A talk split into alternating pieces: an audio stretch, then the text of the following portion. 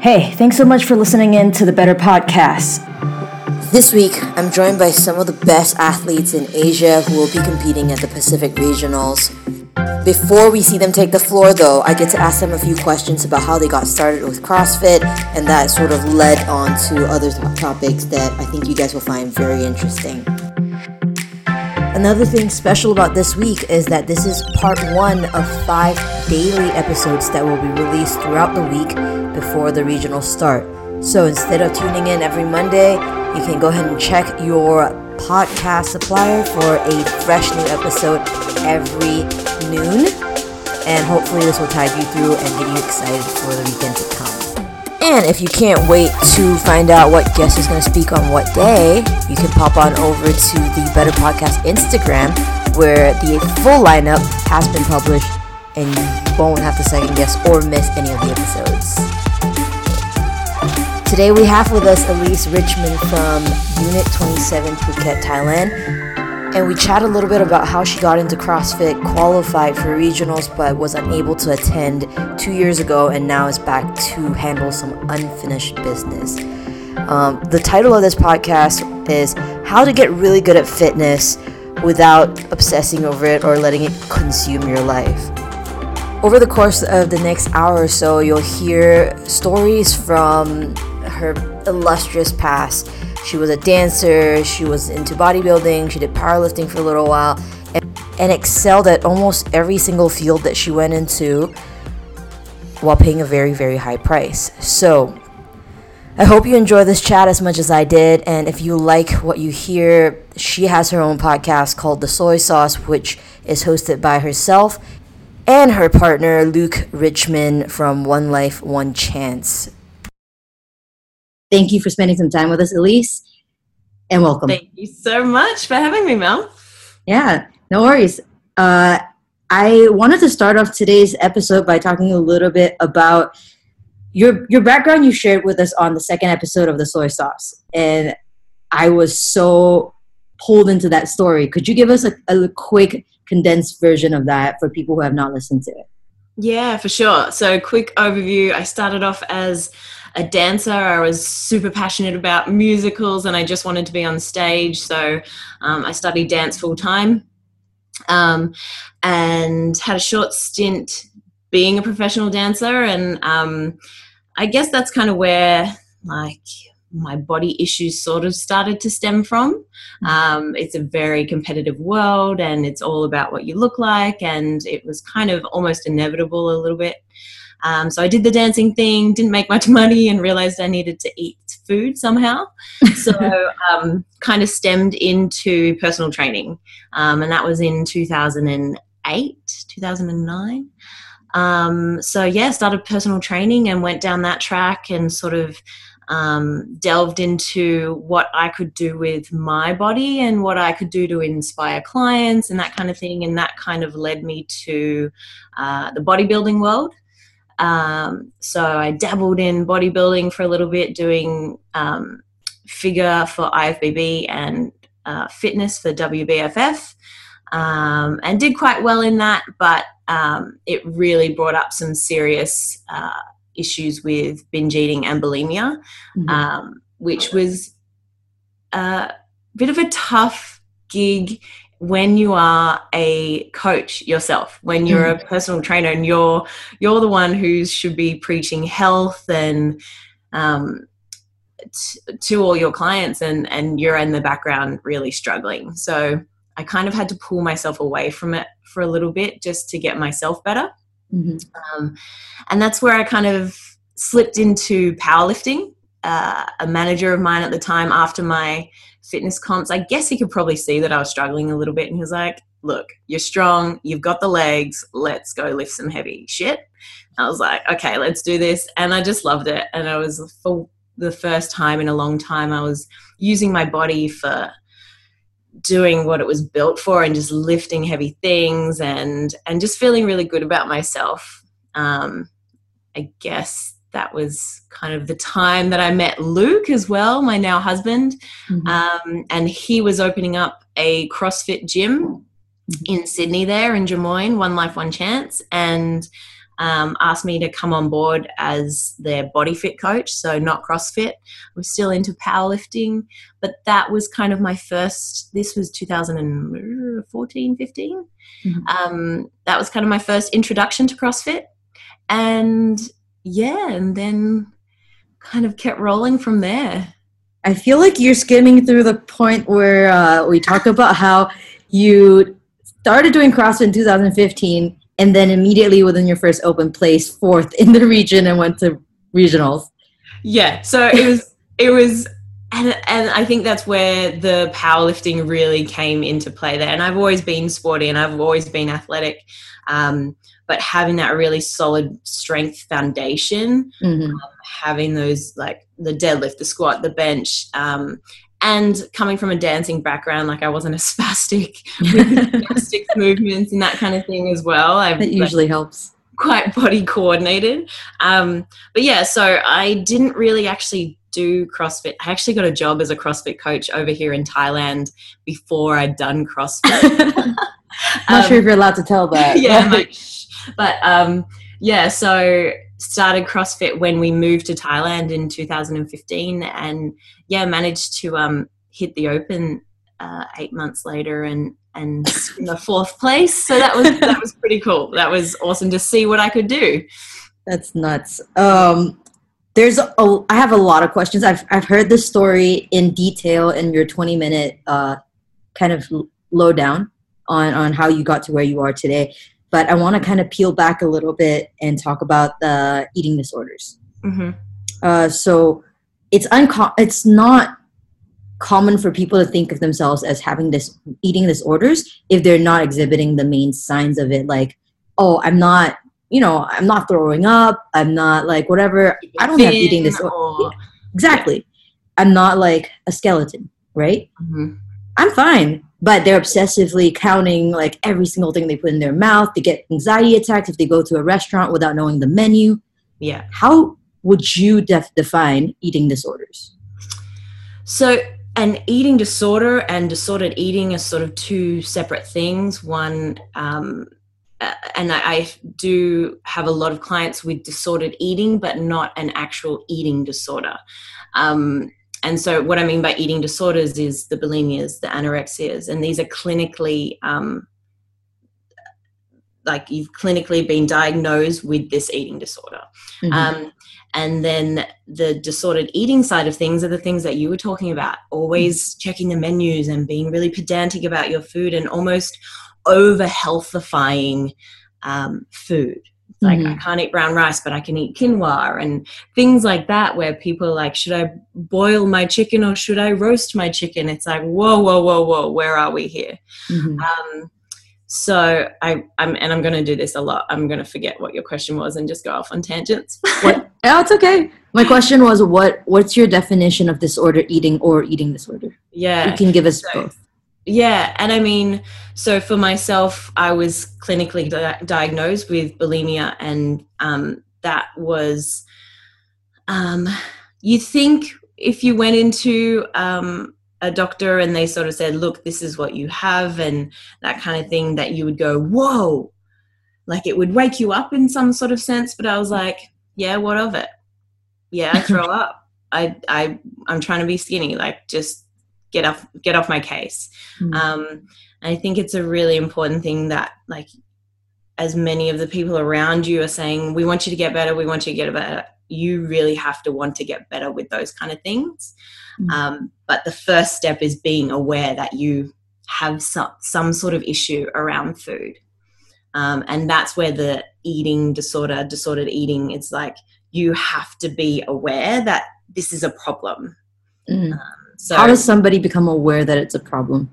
Because, like you said, you were so laser focused on your goal, which was to look really good on stage. Yeah. Um, and no amount of convincing would have gotten you to the point where you're like, I've got to change this. This is wrong. Yeah. Right? Because you know that was your goal. Your goal was 12 minutes of glory. Yeah. Yeah. And I think it came down to I was really sick. like I actually, you start to feel um, very sick. Your hair gets really thin. Um, your teeth start, from all the vomiting, your teeth start to get um, really fragile and brittle at the back. Um, and I was exhausted. I was, I had terrible relationships. Mm. So it starts to, you start to, at a point, well, I started to see the rest of my life and go, whoa, okay, outside of bodybuilding, what's the rest of my life looking like right now? It's a really sad life. Mm. And it's not fun. And I cannot do this for the next 60 years. Like, this is not what life is about. Um, so I think for me, after my second bodybuilding competition, um, where I binged my way through it, um, I was throwing up through it. Um, and for me, it was just like, gotta get to my goal, gotta get to my goal. And once that goal was done, I was like, oh, what's in my life? Like, right. I'd, I'd screwed up my relationships. I barely had any friends because I was like, I don't want to go out because I need to eat my Tupperware fish. Um, so, yeah, I think that bodybuilding scene is also a really dangerous place for anyone that has disordered eating um, mm. or any signs of disordered eating, but also mm. for anyone that has a really healthy body relationship as well. Mm um, which can kind of lead them down that disorderly eating track. I think this is a great segue for us to talk a little bit about that episode you made on health versus weight. Yeah. Um, I really enjoyed that episode because I think people people think of health markers as secondary to weight markers. So yes. things like, oh, did I sleep? Oh, I can sleep when I'm dead, right? Like I yeah yeah, what's the quality of my food? No, I'm hitting my macros. That's all I need to look at, right? Because those things are quite measurable. Mm. Like the, the there's a number to the weight. There is not there are numbers to the macros, and so they feel a false sense of control. Yeah. Uh, like if I just do this and everything else will fall in place, but the quality of of what they're doing is not. It's kind of like hitting reps in the gym, but doing it wrongly like yeah you're hitting the right performance metrics. Yes. Yeah. But it's not exactly going to get your butt stronger or like your your body to look like the way you want it to. Uh, yeah. so can you talk a little bit about what it means to be healthy versus what it means to Way look healthy or look yeah. good well, that's a really interesting point because when I was bodybuilding, arguably, depending what you're into, I was in the best shape of my life. I hmm. was lean as hell. Like I was 8% body fat, which is ridiculous. Meanwhile, I lost my menstrual cycle. I, like I mentioned, all, everything was just kind of crashing down around me. But on the outside, like people looked at me and like, whoa, like I want to look like you. Mm. Like, don't do it. Um, but yeah, I mean, I was the smallest I've ever been. I think I got down to like 57 kilos, which for me is really tiny. Um, um, but I was so unhealthy. There was no element of me that was healthy. And I think, and I ask my clients this a lot I'm like, step back and list me when I say health, tell me what you think of when I say health. And they usually start really simply, um, but then it starts to get this bigger and bigger circle of, oh, okay, well, like having sex with my partner and um, going out regularly and enjoying weddings and you know like the, the circle just keeps going and going and going when you talk about health and very rarely do they say what they weigh mm um, when you like actually pinpoint it and ask them what is health for you? What does healthy mean? Um, so for me that bodybuilding and i think i stepped away from it and just went oh, elise what are you doing? You're in the health and fitness industry. You stood on that stage. You were you'd lost your period. You were so sad. You literally cried the day before. You like broke up with your boyfriend three days before it. And you were so unhealthy and you couldn't squat shit. like couldn't even lift a barbell. Like I was so tired that health and fitness didn't even play a role in that bodybuilding setting for me. Um, so I think people get so wrapped up in this. Oh, what can I do with my body? Oh, I've got to do a bodybuilding competition and this is what i'm starting to see is a lot of people new to fitness are like oh i'm, I'm going to do a bodybuilding competition Mm. like that's not health and fitness that's Mhm. not what it is Mhm. um, it's so far away from it that I can't even describe. Um, but we're so fixated on weight and what we look like that we've just totally lost the whole meaning of health and fitness. And that's what like gets me fired up about this industry is I want to I want to swap it around again. Right. Um, so, but for the majority of the people listening, they might not be thinking, oh, I'm going to go do a bodybuilding. I, I don't want to do a bodybuilding competition. I just want to look good. I just want to see Yeah. my abs. What's wrong with that? Right. And taking those concrete steps of like obsessing over every single detail is how they justify wanting to meet their goal um, at the expense of losing their health and everything. Um, as a personal trainer, what are your some of your values uh, with regards to allowing your clients to throw that out of the window so that they can see their abs for a summer? Uh, so yeah, I mean, the evolution of me as a personal trainer has been huge. Like I was prepping girls for bodybuilding competitions back when I was doing it, and now I, I blanketly refuse to because, um, and I literally I've just run my first Boss Chicks program, which is all about um, mindset and health as at the forefront of um, any sort of approach you take to uh, bettering yourself. Mhm. um, and and really focusing on uh, uh, uh, what are the health markers for you? How are we going to hit those markers? And then as a bonus you might get some abs from it Mhm. but how are those abs going to affect your life what in your life is going to change if tomorrow you wake up and you have abs Mhm. are you going to break up with your boyfriend and go and seek out someone even better because now you have abs or are you going to you know like what Yeah. what are those what do the abs mean for you Yeah. in your life um so that's kind of without being like no you can't have abs how like how dare you want abs because like shit like everyone, Everyone wants wants abs. Yeah. yeah, and you can't you can't just poo poo someone's goals because um because that's that's And what I think that kind of alienates you from your client too if you do that because then they're gonna they're gonna feel like you're judging them for wanting it, sure. and it closes that window of vulner- vulnerability and doesn't allow for authenticity in your in your relationship with them. Then Yeah. it's gonna be well, I really kind of want health, and then they do everything in the opposite direction of pursuing that health. And um, yeah, cool. Uh, so what kind? What is that? What is that conversation like for you? So when you start talking to someone, and they're like, "I want to see my abs this summer," and you're like, "Okay, so what does that mean for you? How does it usually play out?" Um, do you know what? In saying that, it's very rare that I get a girl now. Well, Mhm. I, I normally coach women, um, coming up to me and saying that Yeah. only because they know my views. Right. So um, I actually haven't like I can't say I have had that conversation Mm. often. Mhm. Um, but I mean, yeah, I mean, the first thing I would say is like, why do you want the abs? Mhm. Like, I guess the question that I'm kind of the rabbit hole I want to dive into is the psyche behind the obsession. Why Yeah. why do people obsess over this so much, and why does why do they think that this is the be all end all?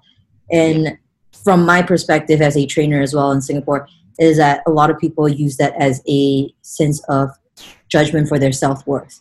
Like they feel like their their social status would increase Mm. if they had a set of abs they looked better they could have better friends they could have better standing with society uh, be more attractive obviously and, and be more employable all that they feel like all those things will come to them if they can fix this one thing in their life Mm. and that's not true we know that's not true Yeah. And I think um, being a human is really hard because we all have bodies, but Mhm. we all don't have skill sets that allow us to attain whatever we think is the um, ideal body. Mhm. And everyone's ideal body is totally different. Some uh, heaps of women look at me and go, "Oh, no way, Mhm. don't want that." um, which is fine. But I mean, and as an accountant, you have accounting skills. Like that mm-hmm. is what you do, and uh, people seek you out for your accounting skills. But then the accountant still wants a six pack. Mm-hmm. Whereas me, as a CrossFit athlete, I don't want to be a really good accountant because I don't have to wear my accountancy out on my external layer every single day. Right. Um, and I think like we just kind of get so obsessed with everyone judging us on what we look like whereas most people walk past us and don't even care. And i think that's the thing we forget is no one cares. Like no one actually cares. Um, about like how often do you flash your six pack at someone and be like well look like, is that what you're going to do when you're walking around in like it's true that no one cares but it's also true that people care because they see it as a mirror to themselves. Yep. Like when they look at you, they feel bad. Not they don't feel envious of you, but they feel bad about themselves and their own state.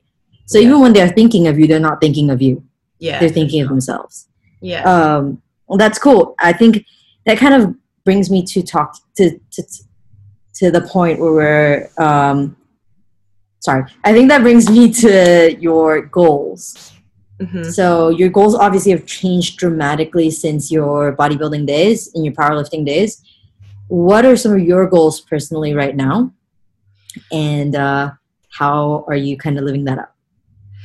Um, well, my first goal is to actually make it to the floor at regionals because I didn't get there in 2016. So, um, yeah, for me, just making it to that regionals floor is a huge goal of mine, which I didn't really realize was a big goal still until I was going through the open and I was like, holy moly, like I, I, I might make this again. Mm-hmm. And then it was that unfinished business sort of mentality of, well, I didn't get to make it last time.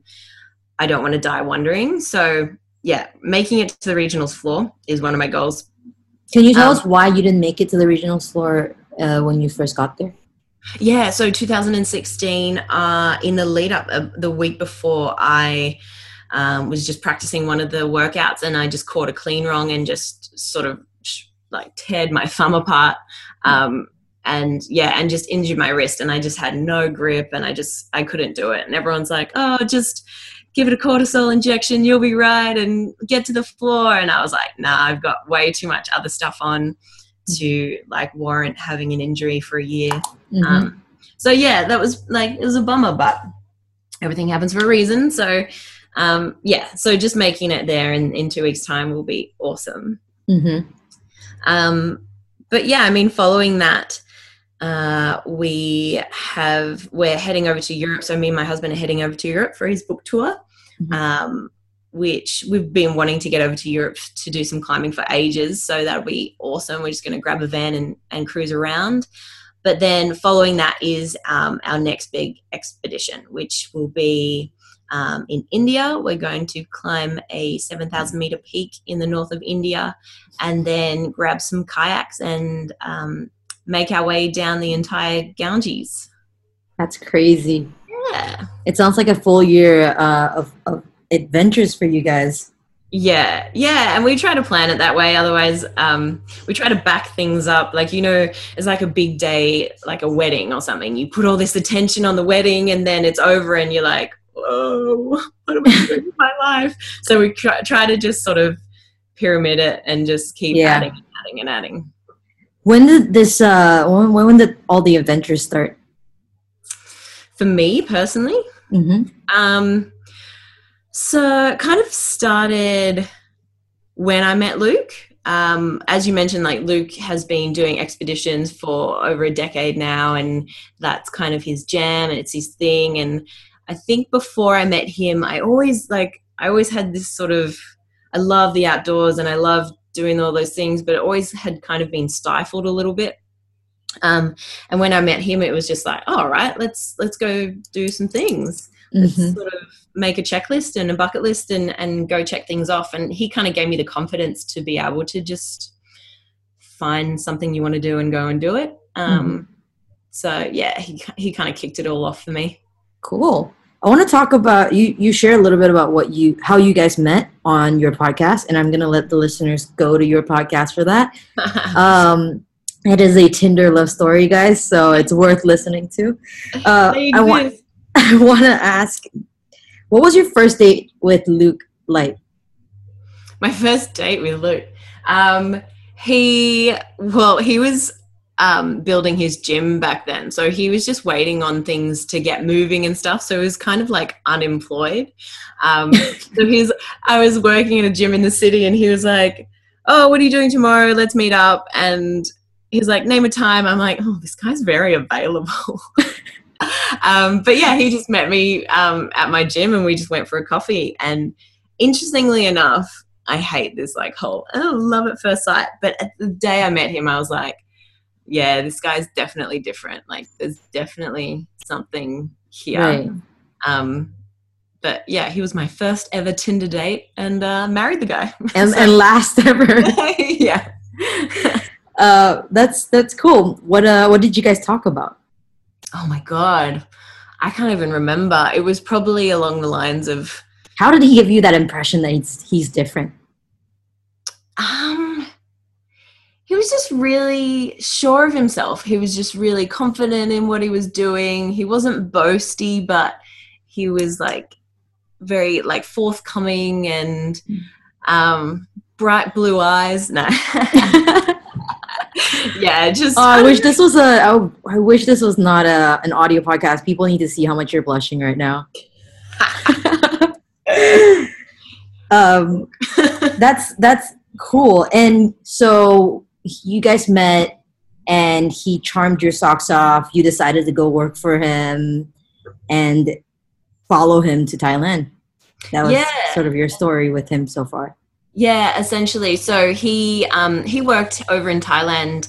Uh, 2011 and 12 um, and yeah and basically long story short we were running this gym in Drummoyne and and we were just exhausted. We are seven days a week, just like 5 a.m. starts and just, you know, doing the thing and doing the grind. And he sort of was just like, oh, I'm just not happy. Mm-hmm. and in our gym back there, we had all of his, it was a bit of a shrine to Luke, um, adventure wow. photos all up on the wall. So from when he climbed all the summits and that kind of thing. And every day he'd kind of look at them and, um, he's just like, oh, I'm just not happy. And I was just like, well, when was the last time you were happy?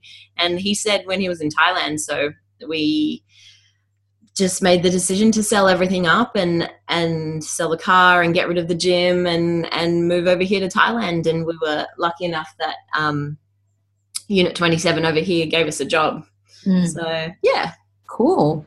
Um, I want to talk a little bit about your first adventure, which was hiking across the Gobi Desert. Um, you talked a bit about thinking that you would be mentally unprepared, but realizing that you were actually physically unprepared. Can you yeah. tell us a bit more about that uh, realization? Yeah, for sure. So, just like a bit of background, we, um, me and my husband, last year with another friend, Matt Bennett, we walked uh, across the Mongolian portion of the Gobi Desert. So it was about 1,800 kilometers. We designed our own carts and um, hauled all our own food and water and gear, and we were essentially going from well to well to um, stay alive. Um, so it took us 57 days um, all up, which um, we kind of banked on like maybe 60, 65 days. So we're pretty close in terms of like how much food we needed and that kind of thing. But yeah, I mean, it was my first expedition. I kind of I was really confident for the fact that I had Luke there with me. Um, but in saying that, like I was training like a beast, like CrossFit every day, feeling really fit. Mm. I was like, yeah, I got this. Like walking, whatever. Meanwhile, like our carts weighed about 160 kilos. So we're dragging 160 kilos from the start. And like I'd done a few tire drags and like played the like uh, ready for anything card. But man, it hit me like a ton of bricks. I think the first day we walked, so we are aiming for like 40 Ks a day to hit it in our target time. Mm-hmm. Um, the first day we walked eight kilometers and were just gone. Mm. Um, and I remember sitting in the tent looking at Luke going, I, I, I can't do this. And I was just like, I never thought my physical body Mm-hmm. um, would be the one that's like letting me down because I was Mhm. just aching all over. I was sick. I was like, I couldn't keep food down. I'd like given myself heat stroke. Like it was just an Right. all over disaster. But yeah, and then like things like that repetitive motion for 57 days, Mm. things just start falling apart. Like your body is just, it's a machine, but man, it like, it takes a beating. So, um, yeah, it was just that physical aspect of it. I just, I, How did you get out of that hole of I can't do this? Like that was day one. Yeah. well, was like, and I mean, like you, you prepare for like so many months before it, and and um, pain is so fleeting. Like you have a huge sleep that night. I think we slept for like twelve hours or something, and the body repairs itself. The body is so incredible that it just like you have a big feed and you sleep for 12 hours and like you wake up and you go oh uh, okay i feel all right. And then by the end of the next day you feel like hell again and then you sleep and then like it's just this like weird little cycle. But um yeah it's like you either keep walking or you are stuck in the middle of the gobi desert you can't get out um so yeah there wasn't a huge amount of choice but It's I I thought it was interesting that you said, you know, you you just eat some food, you take some rest, and then you go at it again tomorrow. It's sort of the same mantra that you do with fitness and your goals, right? Because if you focus so hard on I have how many clicks left? Are you kidding? How many days? That's yeah focusing on that outcome sometimes can be the thing that causes you to not get it.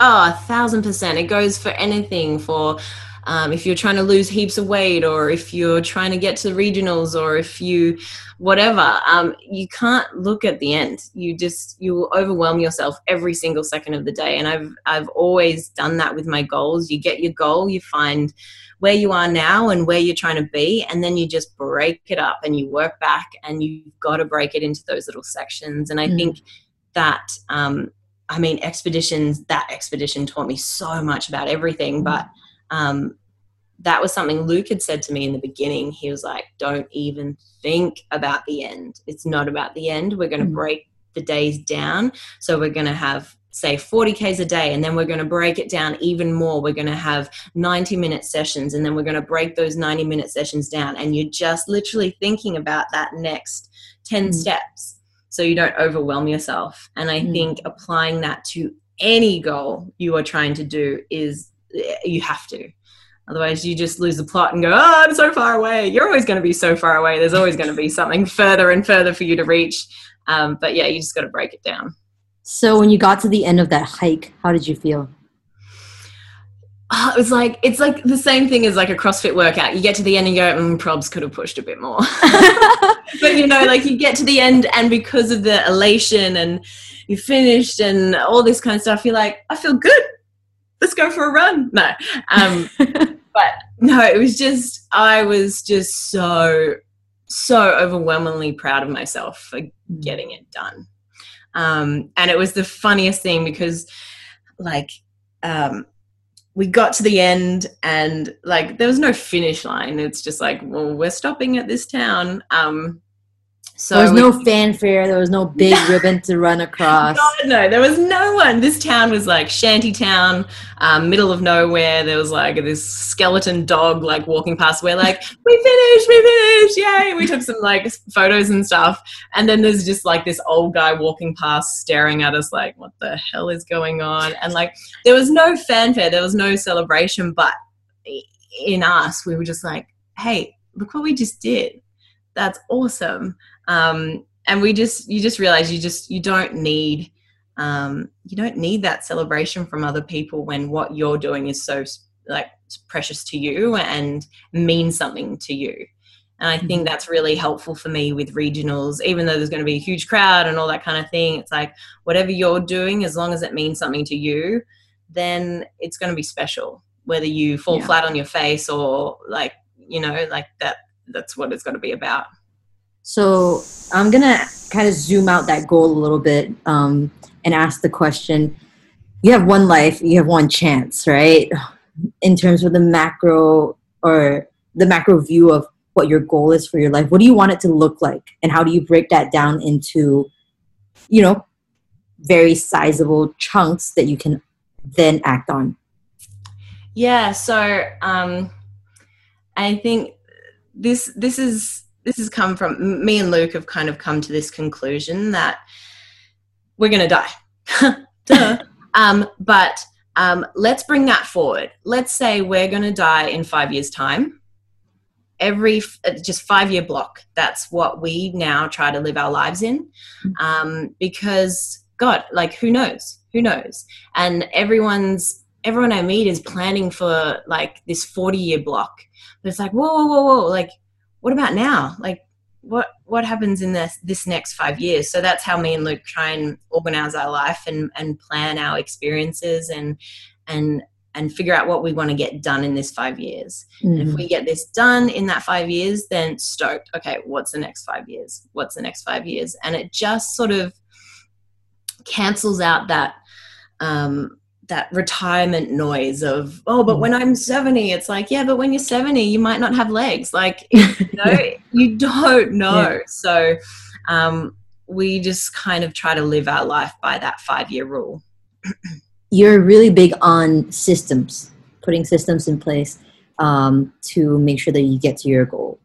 So what are some of the systems you put in place for your five year block yeah, and I mean, for me, I was thinking about this the other day. It's kind of more a case of um, what what I'll regret. So, if I don't do this, will I regret it? If I do do this, will I regret it?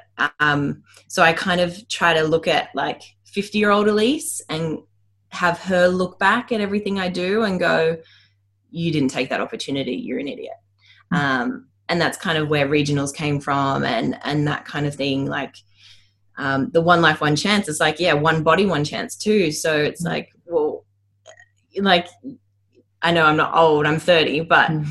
i don't know if i want to put that time and effort into crossfit um, moving forward so it's like get this regionals goal done and then move on mm-hmm. um, and just and and tick boxes and for me it's all about um, stories and building stories and having stories to tell mm-hmm. um, but yeah, in terms of the systems, I kind of it kind of goes back to that whole like that blocking out. Um, this is where I am. This is where I'm I'm going, mm-hmm. and just take really tiny chunks out of that and seizing and, opportunities and yeah. being present at the moment that you're at. Yeah, just which daily is, things. Yeah, yeah, exactly, and enjoying whatever you're doing right now because that's exactly where you are and that's exactly what you're doing. And i think we all live in sort of a, a future mentality of oh i'm trying to get here and i'm trying to get here and it's it's blocking us out from enjoying whatever we're doing now. So yeah it's so it's like this is the biggest thing i've learned this regionals prep is like just enjoying this whole in the minute in the process journey. That's cool. Um, let's switch gears a little bit and talk about regionals. Mm-hmm. Um, I think people who are listening are obviously CrossFit, our CrossFit friends around the region. What, how have you felt leading up to this regionals compared to the last? And what's your most anticipated event? Which one do you think you'll do the best in? Ooh. Um, so back in 2016, my lead up was very, very different. Um, I think a big part of that was Luke was actually rowing the Atlantic Ocean at that time. Um, so I'd kind of ripped into the opens with this goal of regionals um, and was prepping while he was rowing the ocean. It was like a lot more stressful having him out there than I thought. Mm. Um, and to be honest, I just didn't enjoy it at all. I didn't enjoy the prep. I didn't enjoy what was happening. Um, I don't know whether it was because um, it was more of a, a, a, time filler for me until mm. Luke got back, um, or if I just hadn't dedicated myself to that goal enough. Mm. Um, but yeah, that prep in comparison to this prep has been totally different. And I've um, made the conscious effort to go into this uh, regionals lead up just deciding to have fun. So I had a mantra going into it, and I was just like, if you do nothing else, have fun with this. Mm. Um, because I just didn't have fun the last time. I was like dragging my ass into the gym and doing training that uh, I thought I needed to do because I wasn't like at that level of the other athletes and those kind of things. But this time I've just enjoyed my training and I've obviously worked on weaknesses and stuff, but just in a process that made me really want to love being in the gym. Um, mm. So yeah, this regionals prep has been totally different, which is great. but um, in saying that, I'm so excited about Linda because there's bench press. Gotta love a good bench. I'm like about damn time. Uh. Um, but yeah, I'm. I mean, all the workouts are in my wheelhouse, um, and yeah, there's not. I'm not putting that pressure on myself. It's like my goal was to make regionals. Anything on top of that is a bonus. Of course, I want to be competitive. Um, but yeah, it's just awesome. Other things um, too it's been really amazing chatting to you and i think a lot of people i mean they have so many places to find you and luke right not just uh, on instagram you also have your own podcast where they can listen to you talk about stuff that you're very passionate about nutrition and getting people well in general. Yeah. um, and your stories the stories that you guys have accumulated across time uh, i think my last question would be for anyone who's listening and thinking oh that's great that's her life right? Um, but i don't have that luxury of living like that. I it is one life one chance and it's too late for me. What kind of ex- what kind of advice would you give to that person um, and just tools if you have any. Yeah um, if you have breath in your body it's not too late. Uh, it's really uh, it's scary to see people give up at 30 and you're like okay let's let's get real guys. It's scary to see people give up at 50 it's like you can literally completely alter the course of your life at any point in time.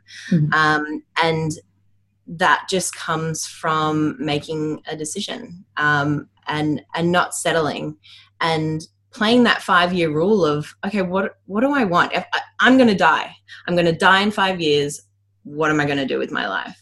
Mm. Um, what do I want to say I've done and achieved?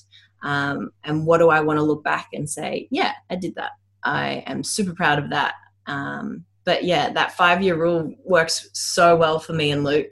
And it's such a simple thing. And if you can't answer um, what you want to do with your life in the next five years, um, or what you want to achieve, or what you want to be proud of, then that's that's the best place to start. Mm.